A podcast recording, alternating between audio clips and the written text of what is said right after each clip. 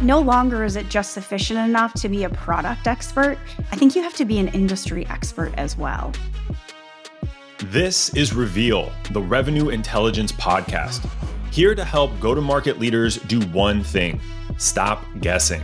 If you're ready to unlock reality and reach your potential, then this show is for you. I'm Sheena Badani. And I'm Devin Reed, coming to you from the Gong Studios. Past few years, we've seen a huge increase in job hopping. Think about your experience on LinkedIn. I'm always seeing tons of those little open to work badges on people's profiles. It's part of our work culture now. So, we went straight to the source to get insight into identifying top candidates for your sales team. Joining us on Reveal for this episode is LinkedIn's VP of Sales Solutions, Kimberly Dieter. Kimberly shares takeaways from LinkedIn's latest Global State of Sales report and from her experience as a sales leader at a forward thinking company. Let's dive in with Kimberly. Kimberly, you've had a fantastic career in sales and you had an interesting start to your career selling door to door, engaging with prospects face to face when you got started in your career. Tell us a little bit more about that experience and how that set you up for success in the future. We definitely didn't have as many tools as we have now. So when I think back about it, the focus of my job was really quantity, not quality. We were sent out into the field, rain, shine, or snow, to knock on doors of small businesses to see if they would be interested in outsourcing their payroll to us. It was an amazing learning experience. I would say it helped refine my drive delivering good work, grit, determination, all the things that I think are important for salespeople to have from a skills perspective or characteristics or qualities. But I would say that the world has changed a lot. And when I look back at that experience, I think about how unproductive we were in our efforts to take down as many prospects as possible. But all in all, a great experience for me to learn from. So you mentioned changes, and yes, things have definitely changed over the years. Why don't we walk through some of those changes? Like from your perspectives, like definitely technology is one of those, and you touched on that. What else have you seen evolve from your perspective? Yeah, the pandemic changed sales overnight for many organizations. And I think you're right. It's not just about technology, but it's how we use that technology that has changed the environment. I think there's also a new awareness of the buyer experience. I think that technology did allow us to potentially be more productive, but it also created a poor buyer experience. So I think every individual out there, buyer or salesperson, has received hundreds and hundreds of emails that were not applicable, did not help us solve a problem, and actually just filled our inbox. And so, although technology allowed us to reach a broader audience faster with more volume, it's not actually the way that buyers want to buy today. And so that evolution, I think, is forcing us to think more about that quality and precision than we have in the past. I love that a lot. Those are so necessary to be a successful sales professional, revenue professional overall. It's not just about the breadth, but it's about how specific, how personalized, how relevant can you make your message and your outreach. In addition to that, I'd love to hear your perspectives on what makes a A plus sales professional today. What are some of the additional characteristics or qualities that are relevant and that you might even look for as you grow your own organization? I think we're seeing our top performers, and this is not just at LinkedIn, but across the board. So, really, anyone who's delivering more than 150% of quota attainment or better, really focus on a few things and have a few, I'll say, like concise skills. The first would be a preparation. And so, they're spending more time in tools preparing for the call. They're not just picking up the phone and blind dialing anymore. And so, I think someone who almost has a new level of patience it's not just, once again, about quantity, it's about quality. And so it's ensuring that you are thoughtful enough and taking the time to prepare before that call. I think the grit and determination still stays. I think you still have to be resilient to be in sales. You're still going to hear no, regardless of how much you prep. But I do think that, you know, desire towards precision is really important. I would also say that no longer is it just sufficient enough to be a product expert. I think you have to be an industry expert as well. And so that really equates to building trust with your buyer and creating the best possible experience for them. So it's not just saying, you know, I sell the best in class time and attendance product. It's I sell the best in class time and attendance product, and I'm also a manufacturing industry expert. And I work with all of your peers. And so I want to help you be as efficient in that industry as possible. That's super interesting. That last part on, you know, your job is not just to be a salesperson, but to be an advisor, a consultant, an expert in a certain area. How do you guide and coach your own team to develop some of those skills? Because that is definitely an evolution from where sales used to be some number of years ago. I think first and foremost, it's not thinking about the products, features, and benefits that you're selling. It's about really taking the time to understand what problem you're helping your customer solve, whether it's with your products and solutions or not. And so I think coming into a relationship and understanding how to ask the right type of questions and preparing yourself to gain deep knowledge around what they're trying to accomplish will always allow you to be a better partner for your customer. I think the second part of this is making sure that we are leveraging our existing customers in those industries as experts. And I think oftentimes, or at least in the past, sellers would close a deal with a customer and then they would pass it over to an account manager or a customer success partner to support that account. I think now it's about maintaining that long term relationship and really going deep with that customer so you could replicate that solution and experience for customers in similar industries. I'd love to get your take on how this next generation, Gen Z, coming into the workforce, continues to push the boundaries and continues to evolve like what that A plus sales professional looks like. There's never been a better time to be in sales. It allows you to have that work life balance I think we all crave, especially those employees that we're hiring that are in Gen Z. And I think it's also one of the few industries where you don't necessarily need accreditation to step into this role, but the continuous improvement over time will help you be more successful. And so I think it's a gateway career in the sense that you can graduate with any degree that you might be interested in and then step into this type of opportunity to both have that work life balance, but also have a career in something that is extremely fulfilling and something that allows you to help others, not just yourself. It goes back to my comment about helping your customers solve their biggest problems, not just selling a product or a service. I think it's really a fulfilling environment and one in which would help people have the balance that they're seeking. It's interesting when I was coming out of school, there was still a misconception that sales is coin operated and there was not this understanding that sales is actually a very strategic function and how you are going in and solving problems alongside your clients. And so i'm really glad to see that shift in mindset and in how we're educating the next generation on what the function is and what it really can be. And i hope that really continues and that they start to educate folks who are still in school about the function and the opportunities that it opens for you even after you have a few years of experience selling. So, initially in my career, I got into sales because I was interested in having freedom and flexibility to have that work life balance. I wanted to take half Fridays. I didn't want to be in an office all day. I wanted to be out in the field. Later on in my career, what was important to me was earning enough so that I could purchase my first house and pay off my debt. Right. So I was money motivated at one point, but it wasn't the long term motivation for me. And then it was about career agility. I wanted to do other things in companies and potentially be a CEO. And when I really looked at that path, having sales experience would allow me to accelerate my career path in that way. So I think it's a great profession. You know, regardless of how you're motivated, it will evolve with you and allow you to reach those goals, financial or otherwise. Kimberly's team at LinkedIn recently put out their Global State of Sales report for 2022, and it's filled with tons of insights around how you can identify top candidates. The number one takeaway, you ask? 76% of top performers reported that they always do research before that initial outreach to a prospect. In fact, sales professionals spend only a third of their time actually selling. So keep in mind when you're hiring sellers that selling is really only part of the job. Now, Kimberly shares some more advice from her team on how they approach what they're calling skills based professions.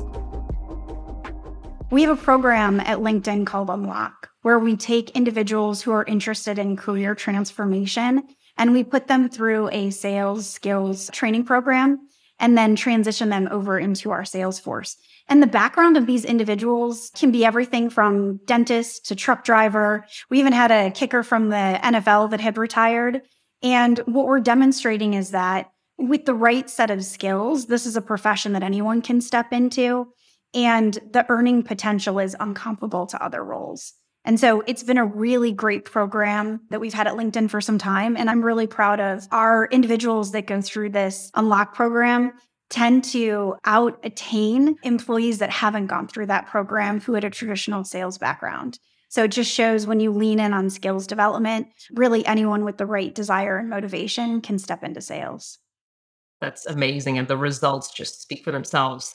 How has having this program changed how you hire and what you look for as you are bringing folks into the organization? I think it's allowed us to unlock opportunity with candidates that maybe we didn't think could do the job in the past. I think it's also allowed us to be more open minded about how we get people from point A to point B. And I think it's also helped us with our onboarding program. So the training for Unlock should mirror or replicate the training that all employees are going through if it's allowing individuals to perform at a higher level once they graduate from the program. And so I think it's really helped us open up a lot of channels for hiring that maybe we wouldn't have in the past. Although, like I said earlier, you could get a group of 300 sales professionals together and not a single one will have a professional selling degree. It's more about the willingness to learn and commitment to development and evolution once they step into the role that allows them to overattain. Why don't we go a little bit deeper there on folks that overattain? So, even if you look broadly outside of folks who have participated in the Unlock program, what are those skills and those characteristics of reps who consistently exceed their quota? Yeah, so based on our state of sales report that we did recently, and I mentioned this earlier as well, our top performers across all organizations that are attaining 150% or better, we're really seeing a few key behaviors from them, which also equate to certain skills those behaviors are preparation. And so they're spending time at least once a week in a sales tool that is allowing them to prepare for their calls and prepare for cold or prior to cold outreach, warm outreach. We're also seeing those top performers spend less time selling and more time multi threading and preparing for that initial call. And so that's quite a change. I think when I started in sales, if we were to tell our leaders that we were going to spend more time in preparation than actual selling, it wouldn't have been accepted because our responsibility was quantity, not quality. It was, you know, how many cold calls could we make in a day? We were dialing for dollars back to back, and we couldn't even leave the office until we made 100 dials, right? That was definitely not about precision. That was about mass connect. And so I think our top performers are spending more time on that preparation and they're thoughtful about the interaction that they're creating. And they're really working to build trust at scale by multi threading into that account and making sure they have as much information as possible about that buyer before the first reach out. So, for managers in that old way of selling, I think it was maybe quote unquote easier to identify red flags based on activity level. Like, okay, you didn't hit the 100 calls, you're at 80 and if that's consistent, then it's an opportunity for the manager to step in and coach and guide that individual to more success. What are some of those red flags that leaders should look out for now in this new, more precise way of selling? That activity can always be mirrored. So I think it was sometimes a false indicator that a rep was working or working well in the field. I will say now, and this is not just a pitch for Gong, but I think our ability to shadow and understand how our reps are presenting to our clients and communicating and creating quarterly briefings and executive meetings has changed. And that visibility into what they're doing allows for a different level of coaching, one in which helps them evolve faster and really get to that point of their career where they have mastery. And so it is exactly what you say less about just the pure activities and more about the quality of those precision based calls and interactions with the customers. That's great. And not just because you were talking about Gong, but that's fantastic advice. what should leaders focus on as they develop their team members who are just getting started in their careers? I think it's meeting the individuals where they're at. I'm a big fan of situational leadership. And if you're not familiar with the model, it essentially allows you to identify if an individual needs more direction or more encouragement. And I think oftentimes when you have new employees join your organization, they are at different stages in their career development and skills. And a lot of times leaders lean in in the wrong area. They'll over encourage and give too light of direction, or they'll over direct and not give enough encouragement. And so I think understanding where your seller is at from a skills development perspective and how they're motivated, and then understanding how much encouragement and direction you should give would absolutely help you accelerate their path towards performance. We've been talking about technology throughout our conversation today, but to get a little bit more specific, how have you seen sales technology change in the industry over the last few years? Sales technology is a double edged sword. It's really interesting. In one hand, it can make sellers more productive, it can make their outreach higher quality. It can make the interaction with the prospect or customer better. It can allow them to learn more about their customer and the way they make decisions and their goals for the future. On the other side, it has created, in some instances, an opportunity to create more cold outreach, which is creating a poor buyer experience.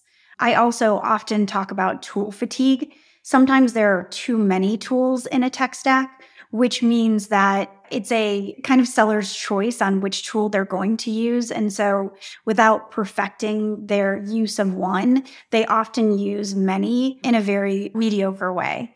And so I think we have to be thoughtful of the way that we use technology, choosing maybe one or two that we think are best in class, and then helping our sellers understand how to use those tools at an expert or mastery level, as opposed to adding every single tool off the tech stack and watering down the productivity of our sellers, and then also creating a poor experience for our buyers.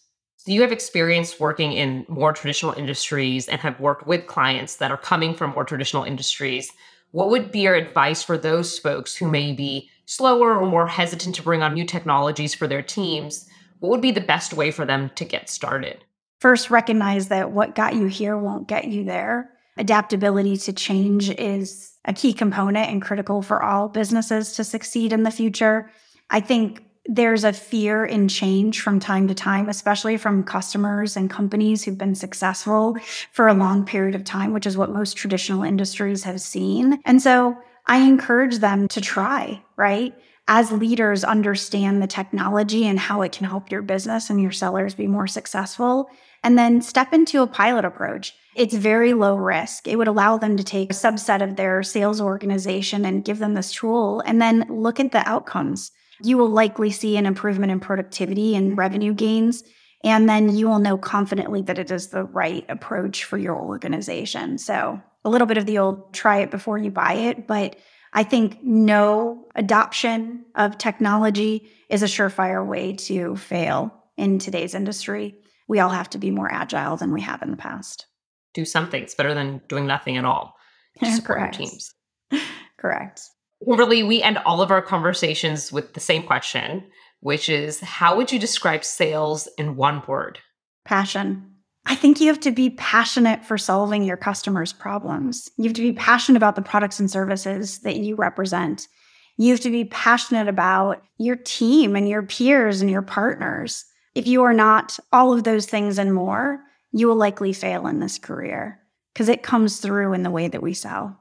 If you are not passionate and you do not use the product that you represent every single day, how do you convince others that it is the right tool and resource for them? And so I'm passionate about sales. I will continue to be for the rest of my life. I feel so lucky to have found this profession, and I hope others do too. It has absolutely changed everything for me. I can hear that passion and see the love for what you do in just our conversation today. So thanks for sharing that with all of our listeners too. Thank you so much. I appreciate it. Thanks so much for listening to this episode of Reveal. If you want more resources on how revenue intelligence can help you create high performing sales teams, head over to gong.io. If you like what you heard, give us that five star review on Apple Podcasts, Spotify, or wherever you listen.